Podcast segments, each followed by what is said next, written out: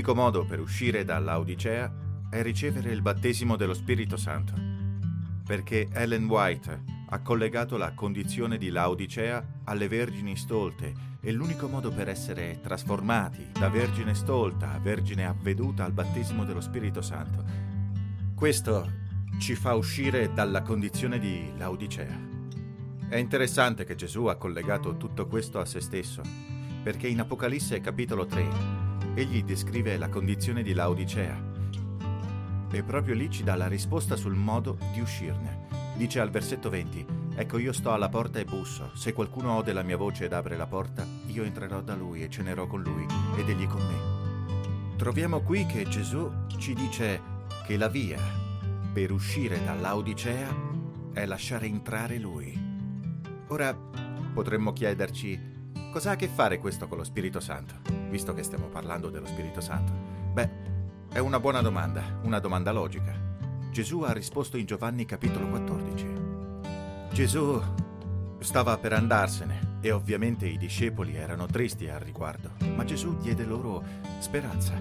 Disse in Giovanni 14, versetto 16, E io pregherò il Padre, ed egli vi darà un altro consolatore, che rimanga con voi per sempre, lo Spirito della verità. Quindi vediamo che Gesù ha promesso un'esperienza molto speciale nello Spirito Santo una volta che sarebbe salito di nuovo al Padre. E poi disse che il mondo non può ricevere perché non lo vede e non lo conosce.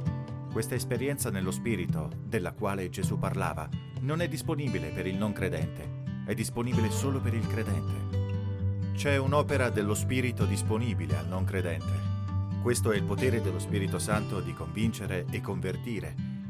Non saremmo cristiani se non fosse per lo Spirito Santo, ma una volta che riceviamo nella nostra vita quel potere in grado di convincere e sperimentiamo la nuova nascita, il Signore dice ti voglio riempire ora con il mio spirito.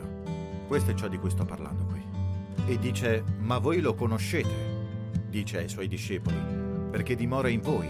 Il tempo al presente certamente era con loro e poi fece una profezia, e sarà con voi quello che Gesù sta dicendo è giorno verrà nel quale lo Spirito Santo sarà a vostra disposizione, non solo per essere con voi, ma in realtà per essere in voi, per riempirvi con la sua presenza.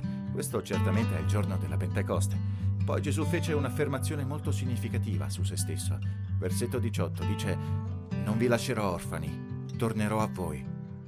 Quello che ci dice è che Gesù viene e dimora in noi pienamente quando riceviamo il battesimo dello Spirito Santo. E Scopriamo qui che quelli che escono dall'Audicea e diventano vergini avvedute sono gli stessi che rispondono positivamente alla chiamata di ricevere e sperimentare la prima pioggia, il battesimo dello Spirito Santo. Hanno l'olio, sono le vergini avvedute e le porta a permettere che Gesù venga pienamente nella loro vita. E ora iniziano il processo che permette a Gesù di vivere la sua vita in loro che è la preparazione assolutamente necessaria per farcela nella crisi finale, gli eventi finali della storia ed essere pronti per la venuta di Cristo.